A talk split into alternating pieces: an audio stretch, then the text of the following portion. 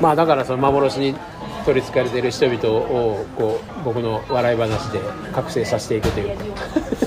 かっこよく言うたらね目覚めさせていく。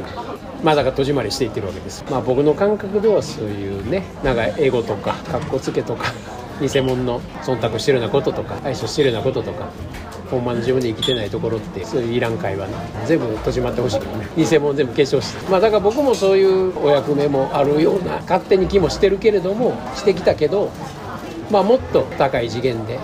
もっと重たいところでそれをやってるそういう役目をやってる人たちはちゃんと顔も出して名前も出してガンガンやってる人たちはめっちゃいてると思いますよね。その人らにまあ任せたいっていうのもありますしね。まあ僕は裏狼設定なんで影影の仕事を僕のワクワクだけで嫌われん程度にこそこそさせてもらいます。だから報酬もないけれども。ね、世間にバーンと出てる人みたいに大きな金回すっていうこともないけれども。もう前に現れてきた人を通してのちっちゃい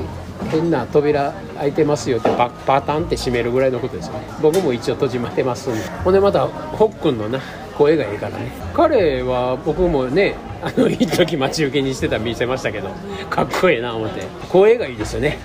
まあ戸締まりですわ。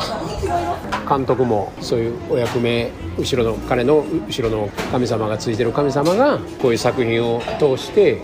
みんなを覚醒さすっていう目覚めさすっていうまあそういう役目を担ってる人なんでしょうね。だからそういう物語書けるし映像にできるわけででそれが興行収入記録みたいなぐらい人が見るわけです。まあ見るようになってるわけです。そういう目覚める物語なんで大事なメッセージが入ってるということなんでしょうね。だからそうやって表側でお役目を持ってやって金も回して大きいこ大きいメッセージを伝える役の人とこうやってこそこそっと小金を一人ずついただいて。その人がしゃべる言葉いちいち聞いてそんなな何なんですかそれ言うて一人ずつ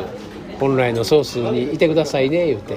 言うてんのと。まあスケールが全く違いますけどお役目としては同じかなって勝手に僕は思ってますけどね。結局そういうね映画とか本の感想なんて求められても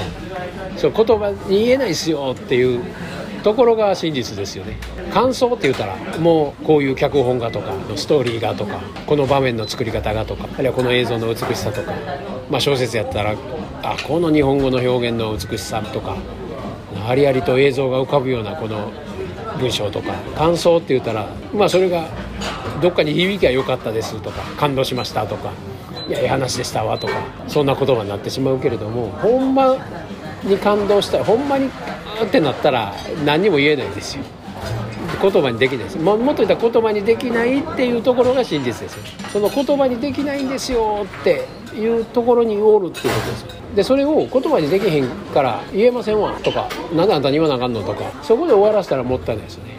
ああこの言葉で言えないな誰かと喋っててね。どうやったって言われていや言葉で言えへんわであなたが見たとしたらまたちゃう感想なりちゃうところで感動するなり違うところにつながってはあって思うやろうけれども私がつながってはあって思ったところは言葉に言えない言葉には言われへんわ。だから真実を言葉で表せないですよ。だからその感覚だけ覚えとくっていうことですよね。ヒントがあるとすれば。言葉にせずにね。あえてね。何かあるはずなんですよ。あなたのお役目につながるところが。あなたの使命につながるところが。何かあるんですよ。心が動いたとすれば。ねほっくんの声が良かったわ。あの声で支えてほしいわ。言って。って思ったとしたらその声の中に何かあるんでしょうしね。そう好きな声とこの声優さんやったからなんか見られへんかったわ。いう声もあるわけでね。それも感覚ですよね。それ言い悪いじゃないですよ違和感も本来の自分を見るヒントなんで。まあでも全て日常生活でも映画でも小説でも本来の自分につながることしかないってことです全部物語です全部映画です日常の。